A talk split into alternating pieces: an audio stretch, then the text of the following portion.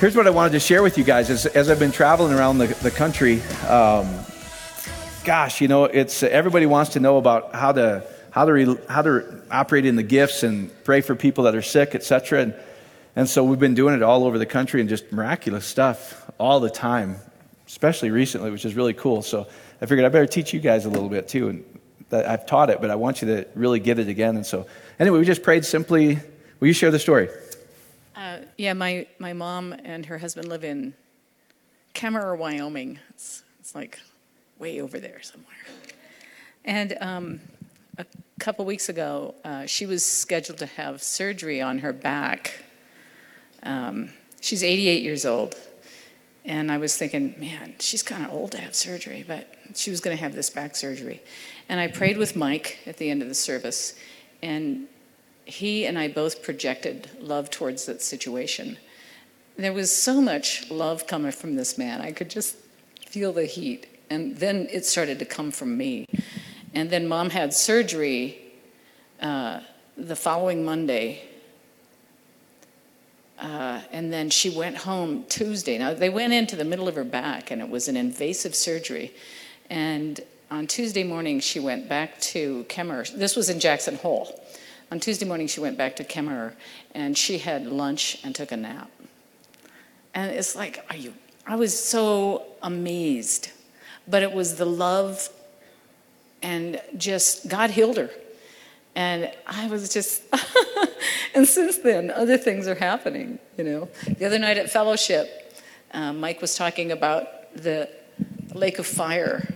And I didn't get it. I didn't get that I've bought into the lie of who Satan is, and it's really me making up that he's that it's Satan that's doing, and it's really my ego, right?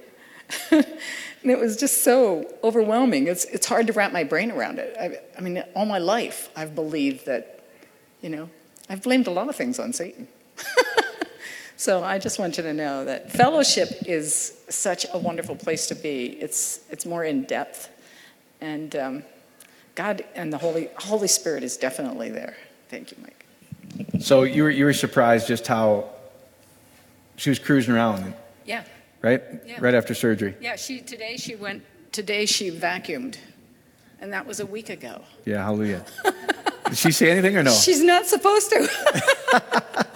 she doesn't care. No, no, she doesn't. She believes that, you know, she's very Catholic. Yeah, yeah, sure. And um, I wasn't catechism, so it's and okay. Mary probably could have healed her. Yeah, yeah. So, Awesome. Thank you so well, it's exciting. It just works, right? Yeah, it does. That's what we said. I said, I guarantee you she knows something happened to her. Yeah. Because you could just feel it releasing to her. And now I'm so excited. I'm so excited to share my heart. Um, I've, I've just projected my heart to other situations in my life. And God is just blessing those situations. And they're coming back to me. And I'm going, all I did was project love.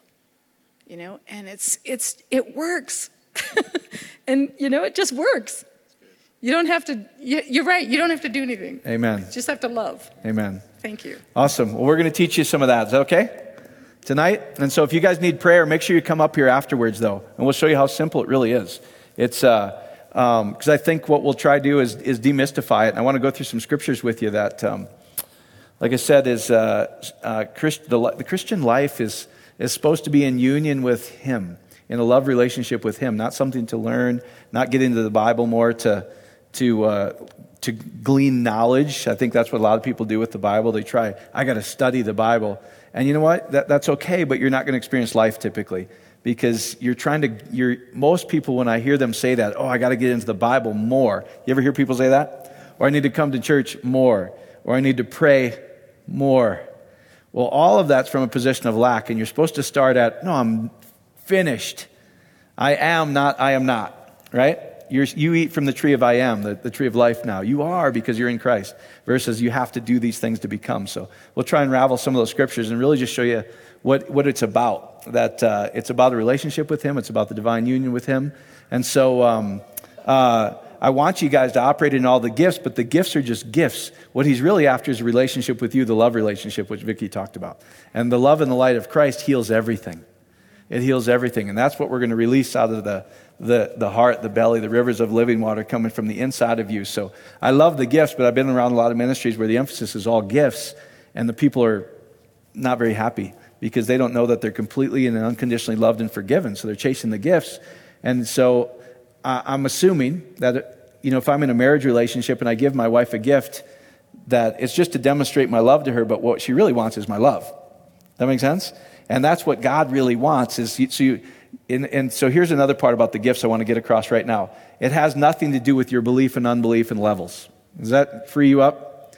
Because I think a lot of people, you know, I was reading Smith Wigglesworth and some of the old guys again. I go, gosh, no wonder nobody could ever really duplicate it because Smith would always talk about how pure he was. And he prayed and fasted, and, I, and I've read all these guys, the price of power. Hey, the price of power was we killed Jesus on the cross and he released it for free. The price has been paid. We, we can do nothing but release it. So it's not about your lack of belief or unbelief, or because I think that hurts people. If they're not seeing a manifestation in their life, then they go, What am I doing wrong? And you're doing nothing wrong. There's, you're perfect in Christ, nothing lacking. It's just really allowing His love to flow through you ultimately. And that's where you have to just go, I'm perfect. There's nothing I need to do or change. just enter into His rest. Does that make sense to you guys? And I'm going to try teach that. Spiritual things are tough, but which really all I'm going to do through Scripture is just give you, persuade you that it's already done, that you're one with Him. Okay? Is that fair enough? All right, so uh, let's go to that first slide. Releasing the divine ability. No, not this one. Sorry, I'm not going to do that one. I, I was going to do that one for communion. I no, realized none of you could read it. So, um, but it's, I'll talk about it later. It's really it's a great thing of. Uh, uh, maybe I should talk about it real quick. Yeah, sorry, Tawana. I'm making her go back and forth between the cameras. I know you can't read this, but let me read this. This was from um, Francois du Toit, his mirror reflection, some of his Facebook posts and blogs. This is from his blog. And um, does the book of Revelation scare any of you guys? Yes. It's used to, it shouldn't. Because it's the revelation of what? Jesus Christ, not the Antichrist. Because all the apostles said the Antichrist is already here. It's denying Christ's work, thinking you have to do something anti the anointing. Does that make sense? So, hey, it wasn't enough that Jesus did everything, you need to do something. That's the spirit of the Antichrist. And who did he tell was the Antichrist? The Pharisees. So, who are the Antichrist today?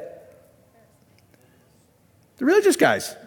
The religious guys teaching that you have to do stuff. What'd you say, Michael? Was it bad? I saw Kath slap you. Oh, jeez. I can't say that. So, uh, oh, it's funny. So, all right. So here's what somebody asked him. Because here, and here's another thing about the book of Revelation we need to understand. If you read the first chapter, it says the apocalypse or the revelation of Jesus Christ. So the whole thing is about uh, the unveiling, is really what that word apocalypsis means. The unveiling of Jesus Christ. And this book is signified, is signified, is what it says. So um, the only way to get the book of Revelation wrong is to take it literally. So it's all signs. Does that make sense? It's metaphors, it's signs, it's, uh, you know, everybody's worried about the thousand years, the millennial reign, and all this stuff. But here's what the, it starts in Revelation. It says, you know what? This is all given to me, John, and, and uh, the things I write must shortly come to pass. So if I, if I told any of you, I go, uh, hey, I'm going to be done with this service shortly, what do you think?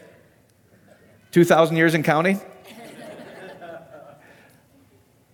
No. Does that make sense? It was short. So, anyway, so they were asking him. The book of Revelation is not necessarily prophesying the future. There were things like, if you go read as it gets closer to the book of Revelation, by the time you get to the, the later chapters with John and everybody, go, okay, the time and the hour is now.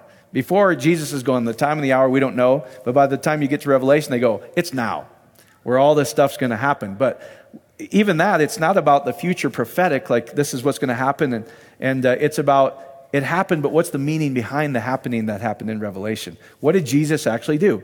Jesus said, I came to do what? Give you life and life more abundantly and destroy the works of the devil. What's the works of the devil? Thinking that you're not in Christ and you have to do something.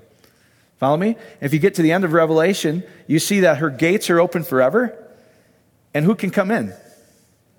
All, anybody. So the tabernacle of David's been restored because the, tab- the tabernacle, the Jewish tabernacle, only the Jews could go in, and only the high priest could go in once a year. And uh, women couldn't go in there. You know, the Gentiles certainly couldn't get because we're dogs. But uh, the tabernacle of David, what's really interesting, if you go look at it, um, the tabernacle of David was open to everybody, and there was no layers. It was just the Ark of the Covenant, and you went and worshiped in his presence. Gentiles, Jews, everybody could go in. So over here, they're sacrificing animals and everything else, but said David's a man after my own heart, meaning, and David said this, he goes, You know what? If you wanted sacrifice, I would give it to you, but you really wanted a contrite heart, Lord. You wanted to know that it's me that killed Uriah and got myself in a mess with Bathsheba. It wasn't anything else. And you didn't require a sacrifice to, to hurt me for that sin. What you really wanted to know is it was my fault, Lord. If I honestly loved like your love, I wouldn't have gone and done those things. Does that make sense to you guys? And that's really it's so. That's what so here's what he's saying. In the book of Revelation, it's more prophetic than what it is profound. Someone asked me about my understanding around the teachings and beliefs of 70 AD. So some of you guys, and there's this argument now about full preterism, partial preterism, uh, dispensationalism. Oh, we're going to get raptured out. No, no, no. That's a that's a. And I believe that stuff because that's what I was taught. But this whole idea of rapture is a couple hundred years old. It's not. The church fathers would go, "What are you talking about?" he's, he, that's not what it's going to happen. So, and I'm just apologizing to people recently. Go, sorry, it's coming out of the Colorado Springs, all the left behind nonsense. And so, um, here's, here's what uh, I was asked by some of the understanding around AD 70. So Jesus comes in AD 30, and uh, between AD 30 and AD 70, how many years are there? 40. 40 was always the time period between the overlap of the old and the new covenants. There was always a, a, a period when the lamb was slain until the final removal of all old covenant. It's fading, going away. Moses is fading away. John the Baptist says, I must become less because he needs to become more. It's all about that period. Does that, does that make sense? So Jesus was slain the same year, and he said, Listen, all this stuff's going to happen in this genea, this generation, which is 40 years. So we're not waiting for the, all this stuff to happen, guys. But that's not even the, I, I'm not talking about preterism or anything like that. What we really need to get to is the meaning behind it because it, it was all about signs and symbols. And so basically, the old covenant was going away and the new covenant's established. And that's why Paul says, hey, if you're, if you're, uh, if you're, if any man be in Christ, the new has come. It's come. We're not waiting for anything. All we're waiting for is our glorified body. Isn't that cool? So, so here's what he's saying. Much of the graphic and prophetic symbolism in the book of Revelation plays out at the tragic events of 70 AD. Some of you guys know that the, the Jewish temple was completely destroyed, right? And there's never been a sacrifice ever again. Because this man, after he sat down, was one sacrifice which perfected you forever. So the message of Revelation is far more dramatic than it is futuristic or prophetic in significance. It is indeed the unveiling of the extent of the triumph of the Lamb of God in redeeming the innocence of the human race and securing their union in the romance of the ages.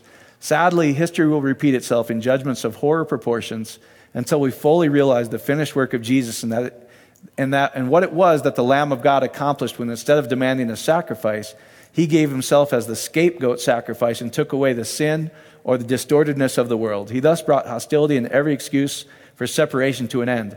Tragedy, crisis, wars are not acts of God. Judgment is not God's business. God's business is salvation. Hallelujah. So what he's saying is because everybody, you know, everybody's talking about this Armageddon where we're all going to fight over Israel. He goes, we're probably going to get that if we don't realize that it's all been finished and he's removed sin as far as the east is from the west and reconciled already. But all of us Christians who are still professing, hey, this thing's going to happen in the future, guess what's happening? We're doing all of our war strategies, everything for what? This battle over Israel, right? But Revelation says the new temple has come. You know who the new temple is? You. So the hostility with man's over, is what he's trying to say. Does that make sense to you guys? So you don't have to be worried about anything. It was the unveiling of Jesus Christ. And that's where you see the, the lake of fire, like you were talking about, Victoria. Fire was the purification. It says anything that wasn't pure is purified in his presence. And he burns up the hay stubble and leaves silver, gold, and nothing. He's finished it. He actually did. He was the fulfillment of all that. So, anyway, if you want to be scared and worry about it and stuff in your garage, then that's fine. But I would prefer you just live life because it wasn't about that. It was about the destruction completely of the old covenant where the new has come and life has come. And Jesus conquered it. Okay? All right. And the woes have already come. Who did the woes come on? The Pharisees and the Sadducees. That's what Jesus tells you. He goes, Woe unto you, Pharisees and Sadducees, because you're not going to listen to me. You're goats. Uh, you keep hearing, you're not hearing. I keep telling you guys, but my sheep hear my voice. And guess what? My sheep, when they, when they heard what I taught in Matthew 25, left and were saved in Petra. But you guys who didn't believe me stayed in Jerusalem, and in AD 70, two thirds of the Jews were killed right there and thrown into the hell. The valley of Gehenna, hell is what it says. Where the worm and the, and the what does it say? The worm that never dies and the fire that never is burned out, right?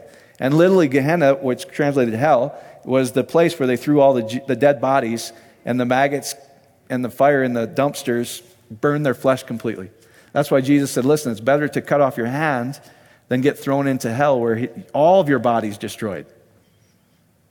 You don't need to worry about that. So it's really good news. That's what I'm trying to get to you. So don't be listening to this left behind nonsense like you're scared, right? Because if you ever look, uh, even you take Noah, who was left behind?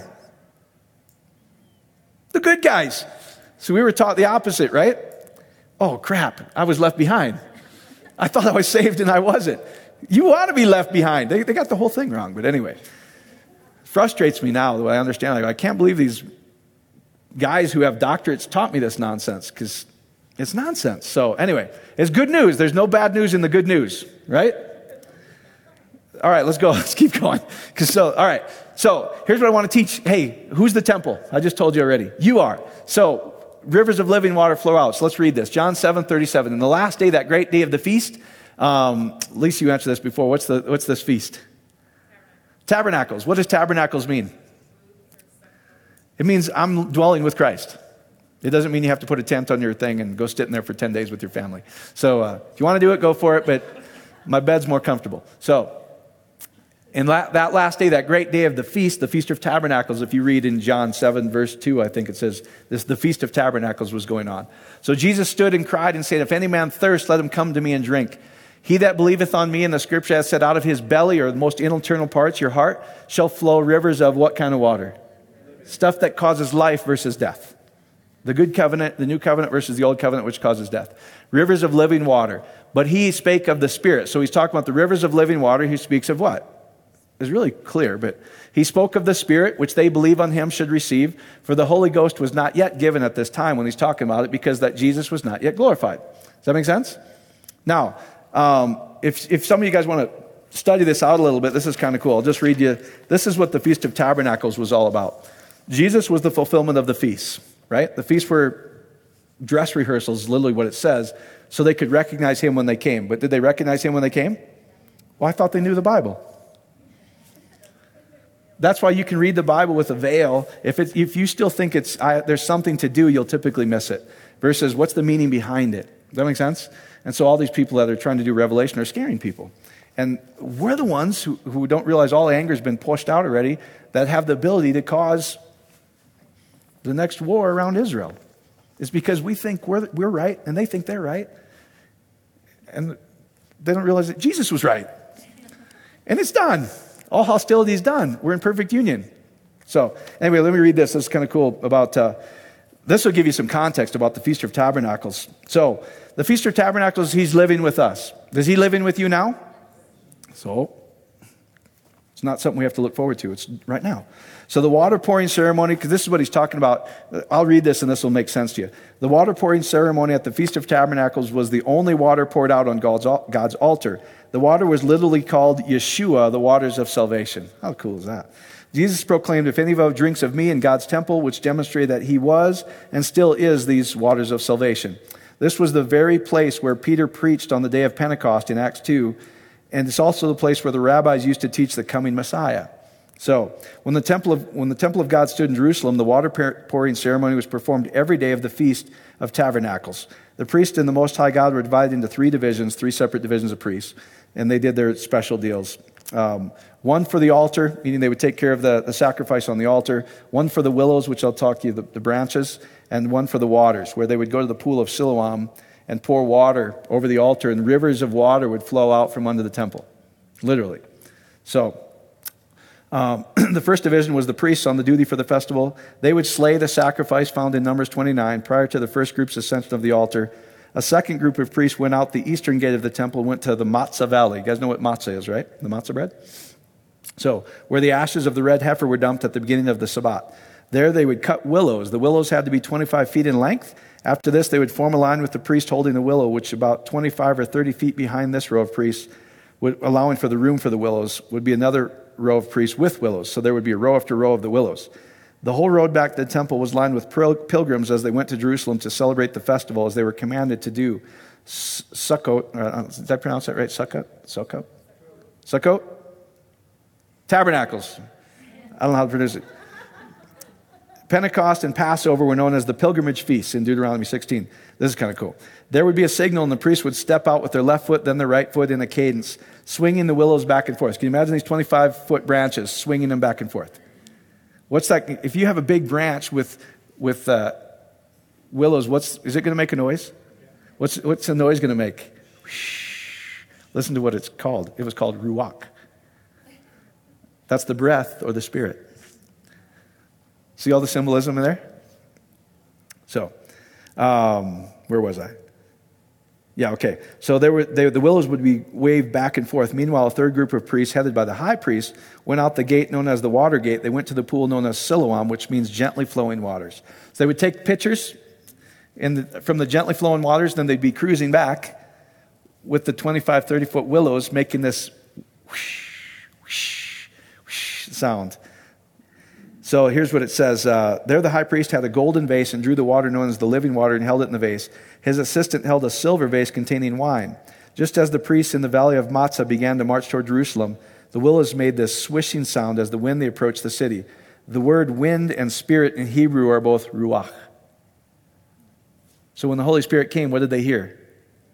Wind. Everybody's still trying to do it in their Bible studies now, waiting for the wind. It came. It came at Pentecost. That's what it was about. Does that make sense? So, therefore, this ceremony was symbolic or representative of the Holy Spirit or God coming upon the city of Jerusalem.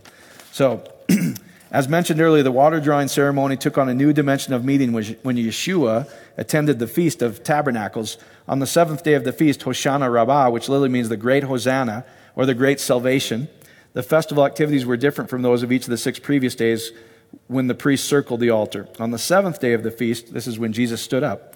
On the seventh day of the feast, the people circled the altar seven times.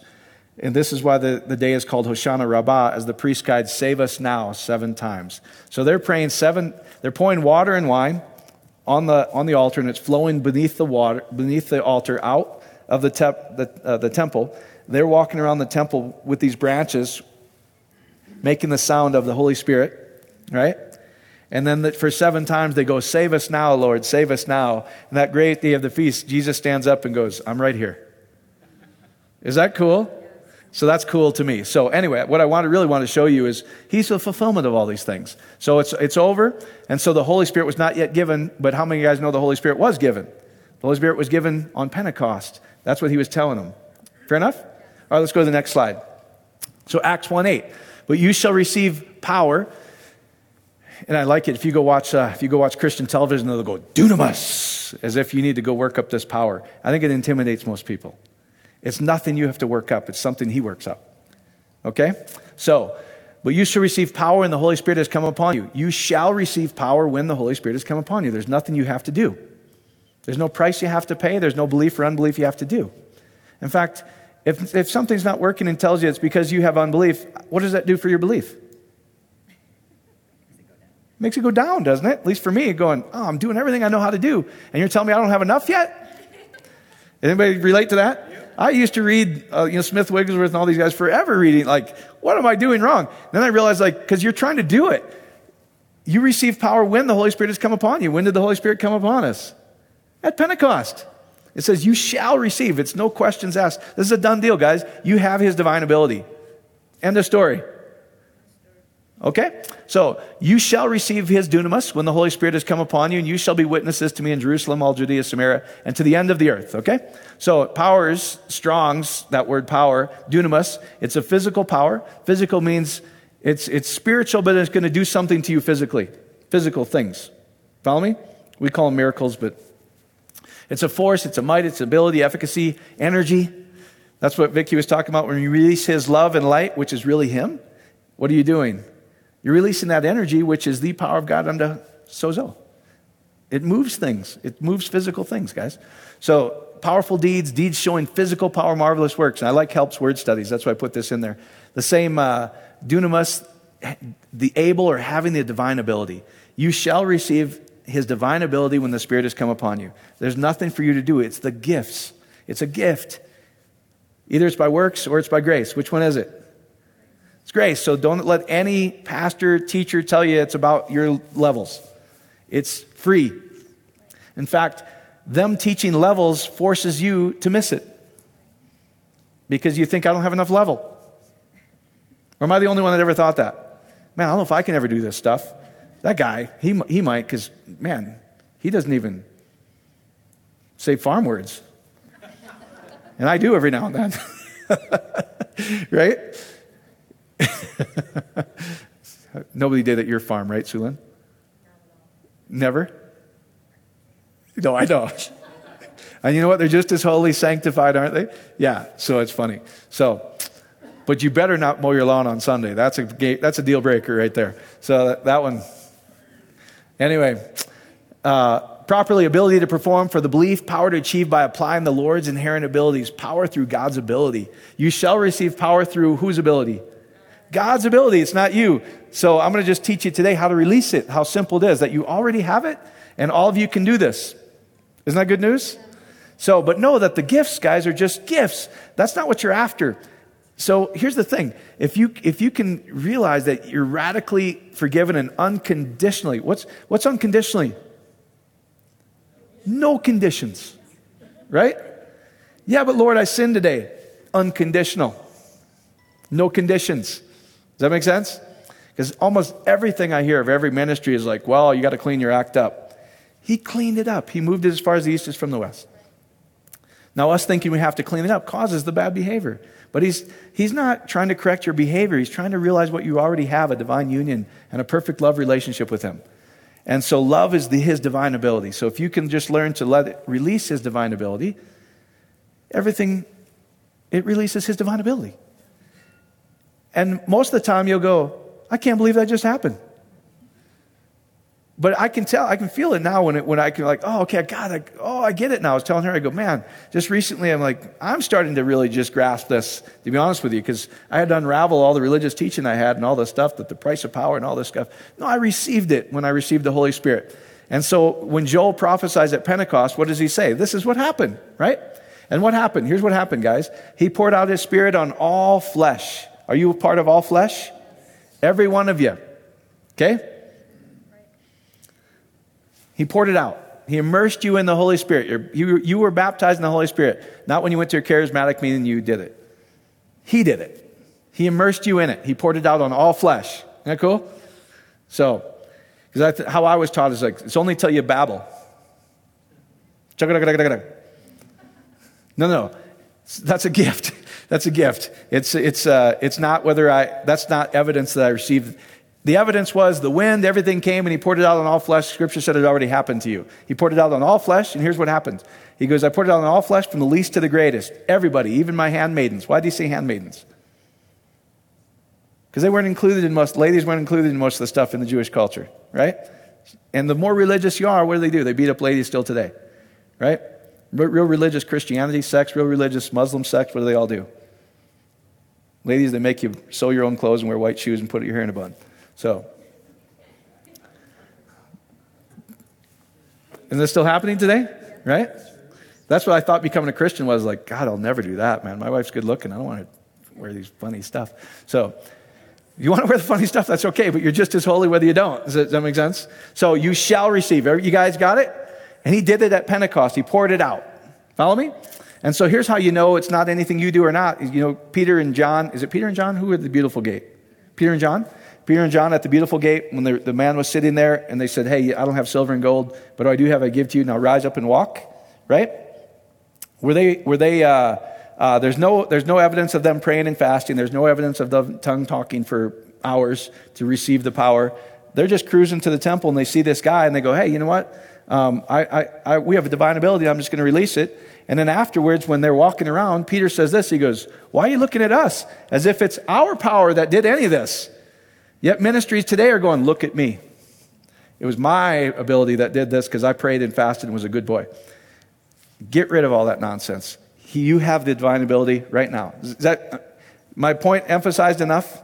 You have it because it's his ability that you can release. Okay? So, all right, next slide. All right, so John 14, 11. So here, here he's, he's uh, gosh, I'm, I, who is he talking to? Is he talking to Philip here? Stephen? Who's he talking to? All was disciples, and they're based. Here's what the disciple in context. The disciples are going, "Hey Jesus, show us the Father." And Jesus says this He says, Listen, um, have, haven't I been with you long enough where if you've seen me, you've seen the Father, meaning that two are one, that I'm in him and he and, he and I. Now, how many of you guys know that's what they, they killed Jesus for? Because he said if he's a son, then what does that make him? One with the Father, in the family of the Father, right? That makes sense?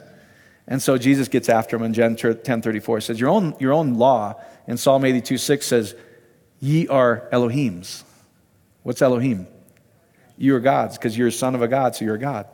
You're not the God, but ye are gods. So Jesus tells them, Why are you killing me? For all I'm saying is I'm a son. When your own scriptures say ye are Elohims, gods. And this, this is the clincher when I first when I finally read it, and it says this, it says, and scripture cannot be broken. Those are Jesus' words. I about fell out of my chair when I finally saw that, going, Oh my gosh. Oh my gosh, we have everything already. Because Jesus says, in Scripture cannot be broken. Ye are Elohims. You're sons of a God, so what does that make you? Little g's. You have dominion. And I'm not, I'm trying to get you out of this dominion and praying in tongues loud and all that stuff because I've seen that hurt more people than, than help them. I'm trying to get you to know that this is simple, it's a gift, it's free, and you have it. Does that, does that help you guys? So you can yell at your kids going through the drive through and you still have it tonight. I bet that never happens in your car either with six boys, huh, Sulin? Happens in my car with three kids. I can't imagine six. So anyway, that's why actually when Bear went with you guys, he said, Mr. Amico makes it easy. He just orders everybody the same thing. So no, the kids don't argue over the stuff. That's really wisdom, actually. So, uh, all right. So, all right. So here, so you get the context. So here's what he's saying. So this was hard for them, guys, to say that I'm one with the Father, I'm a son, because that's what they killed Jesus for. Because they, they had this idea that God's over here angry, and we can't even write his name, Yahweh, right? Because he's too holy, and he's so holy he can't look at sin. Isn't that what most of you are taught? And so Jesus just comes in and throws the whole thing out. Like, I'm going to touch sin. I'm going to go touch the lepers. I'm going to go eat with the sinners. I'm going to do everything. I'm the exact opposite of what you're teaching, Pharisees. In fact, I'm going to call you the sons of the devil. Woo! Anyway, imagine that. Tell these pastors today, like, you're a son of the devil. That's the Antichrist, though, is when they're saying you need to do all these things, which is unfortunately most ministries I hear, like, you're denying Christ, that Christ was enough. That's the Antichrist. It's not something to come, okay? So, mostly, uh, so here's what he's saying Hey, listen, if you don't believe that I'm one with the Father, then at least believe what? The evidence, the works. I'm going to show you that I can, I can, uh, I can forgive sin because they're going, Who are you that you can forgive sin? It's us, us priests, that we have to sacrifice. We are the ones who get to forgive you. Right? You guys get it? And so Jesus comes along and goes, No, no, I'm forgiving them. I'm salvation. I'm life. I'm liberty. I'm freedom. I'm restoration. I'm all the good things. I'm it. Whoa, this guy's taking away our offerings. So, got to stop that. All right. So here's what he's saying. If you don't believe that the Father and I are one, believe what I do. And so, most assuredly, I say to you, he who believes in me, do you believe in him? We'll talk about what that actually means. So, the works that I do will do also, and greater works than these he will do because I go into my Father. And whatever you ask in my name, that I will do. Who's going to do it? He's going to do it. So, this isn't about your level. He's going to do it. That the Father may be glorified in the Son, to prove to you that the Son reunited you into the family as one. Doesn't that glorify him? That I'm going to make lots of little. He, Jesus was the firstborn of, of all creation, is what it says. So, in my name, that I will do. The Father may be glorified in the Son. If you ask anything in my name, He's going to do it. Is that cool? That's the, when you receive the Spirit, you have the divine ability. The holiest of holies is where?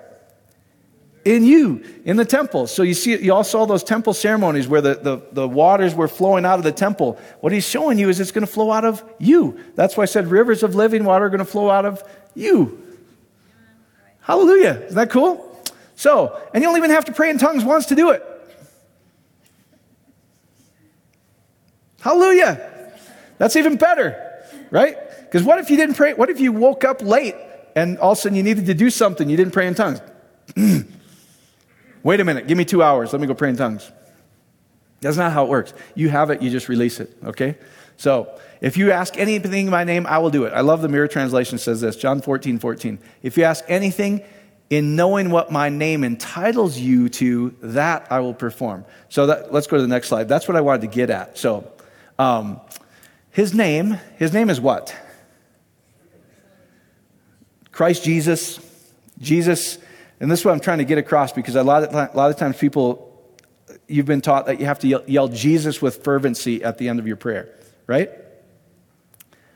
Most of the people doing that don't even know what Jesus means. What Christ Jesus. So Christ Jesus, Christ, anybody know what Christ means? The anointing. The anointing. The anointed one.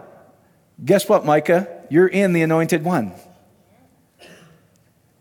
The new creation has come. Heaven and earth meet in you.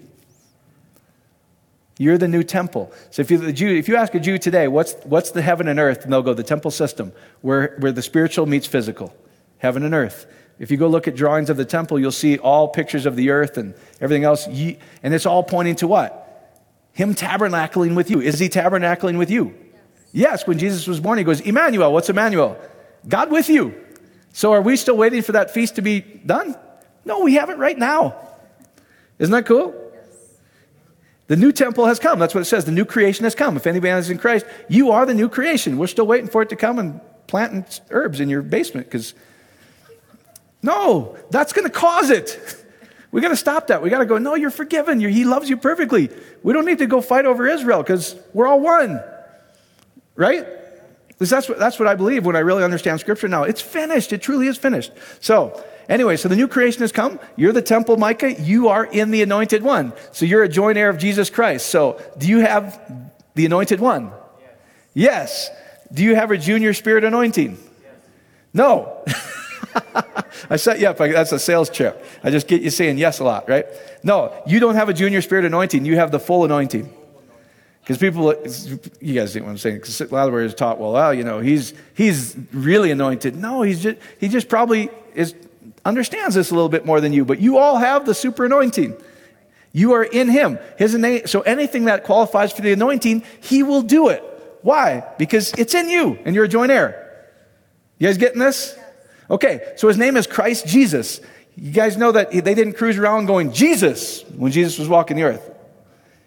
Because his name wasn't in English. Right? So I believe in Jesus. 95% of Christians, I really believe that statistic that high, do not have a clue what that means. I believe in Jesus. No, you don't. I can tell by your prayer life, what the stuff you're begging for and answering, and, and uh, you're still, no, you don't. I get what they're saying. I'm not trying to be critical of them. I'm like, mm, but they've been taught so incorrectly that in the name of Jesus. And uh, it's not that, guys. It, meaning, it means he is the name above all names. So, um, uh, Michael, what's your last name? Surface like surface of the earth. Surface like surface of the earth. You know who you're really born of? You're in his family. That's your surname. I get it here where I'm Popovich, right? But my real surname is Christ Jesus. I'm in that family. That's what he said. In my name. If you go look it up, it means surnamed. Your surname. Meaning that which family are you born in? So when you know that you're a child of God, a son, unconditionally loved, you're a son. He's in you and you're in me, right? That's a reality for you guys today. Anything that his name now, because you're in that family, the kingdom of God, anything that that family has, you can ask for it and he will do it. Is that cool or what? Does that help you guys? So, all right, so here, he poured out his spirit on all flesh. You can get to your feet because I, want, I, want, I don't want to keep you going long, but I'm trying to show you. And then I'll show you how simple it is. If anybody's need prayer after this, I'll help you with this because it's really, really, really, really simple. So, like Victoria said, so he has poured out his spirit on all flesh. You all got that? So, once he poured out his spirit on all flesh, what happened to you? You received divine ability. That's what it said, right? When he pours out his spirit, you shall receive power, his divine ability to perform. You've received it 2,000 years ago. So, you've all have his divine ability, and it's going to be rivers of living water flowing out of the temple. Who's the temple? You. So, it's going to flow out of you. Does that make sense? So he can sim- you can simply release the rivers of living water, and he will perform anything his name, Christ Jesus, the anointing and salvation. So, salvation, what does that cover you for? Anything that you thought you lost in the first Adam, which was really a lie, because they were never separated from God, but they believed it. So, as a man thinketh in his heart, what happens? So are you. That you think you're missing something. So that's still the deceit today. Hey, you don't have this because you're not praying in tongues enough. No, that's antichrist. You have it. You guys get it? Yeah, but I'm a mess. That's a lie. You're perfect in his eyes. Don't believe that, right? You guys getting this? So, your, your behavior does not disqualify you from his name. Did the prodigal son, when he returned, go, Man, I blew my life out in Vegas? Right? Isn't that kind of what we think? That he lived this riotous living, whatever, he doesn't qualify anymore. That's what he believed, but how did the father respond? No, no, no. Put the ring on, put the slippers on. The slippers are significant, guys, because the slaves worked for their meal. He goes, No, no, you are in the house. You don't do, you don't do work. The high holy days, the holy days, you don't do laborious work, right? So it doesn't mean we don't work hard. What that means is you don't work to be a son, you inherit as a son. So put the slippers on, put your ring back on, put the royal robe of righteousness back on, and come feast with me in the house. You guys get it? So you, you're that person. You're royal. You're a royal priesthood right now. So don't believe any other lie. So, okay, so this is how we do it, guys. So, um, the best way I can describe this is, is uh, so the rivers of living water, which is the Spirit, is what it says, right? So his spirit, um, he, he calls himself a couple things. He calls himself love, he calls himself light, and he calls himself a consuming fire. The devil doesn't have the fire. So the fire in Revelation is his purifying power, not the devil's. Does that make sense? He's the lake of fire and the brimstone, which is God's presence. So he's love, he's light, and he's purifying fire. So purifying fire does what? burns up all the chaff. It burns up all our efforts and everything else, and we receive freely. So it burns up all wrong thinking. It burns up disease. It burns up all stuff really in our heart because our heart is where everything happens. So it burns up all the wrong beliefs, etc. So the best way to pray, guys, is you know you can you can identify if you're praying for the sick, for instance, you can go, hey, you know what's, and don't get all hung up. I, gosh, some of these things I watch online is like, well, you got to know this, and you get it's like all these tricks of the trade. Like, geez, man just can't we just release the rivers of living water? It's like, well, you better know this to know if it's from iniquity or if it's from this. And they're like, it's all gone. It's all a wrong belief system in their heart that we just release His unconditional love and light, which changes everything into life. Does that make sense to you guys? So the best way to do it, honestly, is it typically was I do is I just I try to calm myself down and try to get out of here because I think most of the time when we're when we're praying, oh Lord, do this, we're all here, aren't we? We're trying to think about things and and. Uh, and he'll tell he'll he'll just release if there's something in there you need to know. You don't you don't need to go put pressure on yourself. Well, do I know this? Is well, did something traumatic happen at this time in your life? Ugh. Don't complicate this thing. As I just try, really, I try picture or imagine or feel actually, as I just relax a little bit, and it's like if I was praying for you, Mike, I would just, typically I'll just lay my hands on them or hold them, and I would just try picture and feel His love and warmth and light transferred to that person. And I'm telling you, if you do it, not only can you feel it, they can feel it. And the more you just practice that, just releasing it, just you're imagining His love and His light flowing to that person. That's the release of the living water. Is that simple? And it really is that powerful, guys. And so I would just challenge you guys, you know, if you don't want to do it here, um, just do it. In, in, see, here's the thing you're the temple. You're the temple. So guess what? You can release those rivers of living water in yourself. Does that make sense? And what is it? His unconditional love, his light, his warmth. That's why you read the science gets it, guys. That's why you read the healing code and the love code, and then Christianity buggers it all up and uh, buggers. I just watched Darkest Hour come back from Nashville, and he goes, "Don't bugger it up." So I thought that was funny. Where when he was, became prime minister, two, don't bugger it up. So don't screw up is basically what he was saying. So does that help you guys? It really is that simple. And that's what that, the healing code, the love codes talk about. They go, they, you see your challenge, whatever it is, and you see his love and his brilliant light just overwhelm it. And guys, it starts to change your heart. and all of a sudden you can feel the rivers of living water flow. Does that make sense to you guys? All right. Does that help?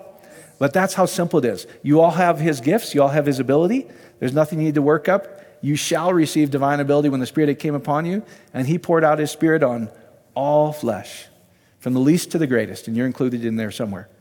Right? Hallelujah. So, Father, we love you, we praise you, and magnify you. Oh, just let them get this that they're the temple. The rivers of living water flow out of them in their most holy of holies. So, Father, let them see that they're perfectly loved. Just let that unconditional love and light flow through every part of their body.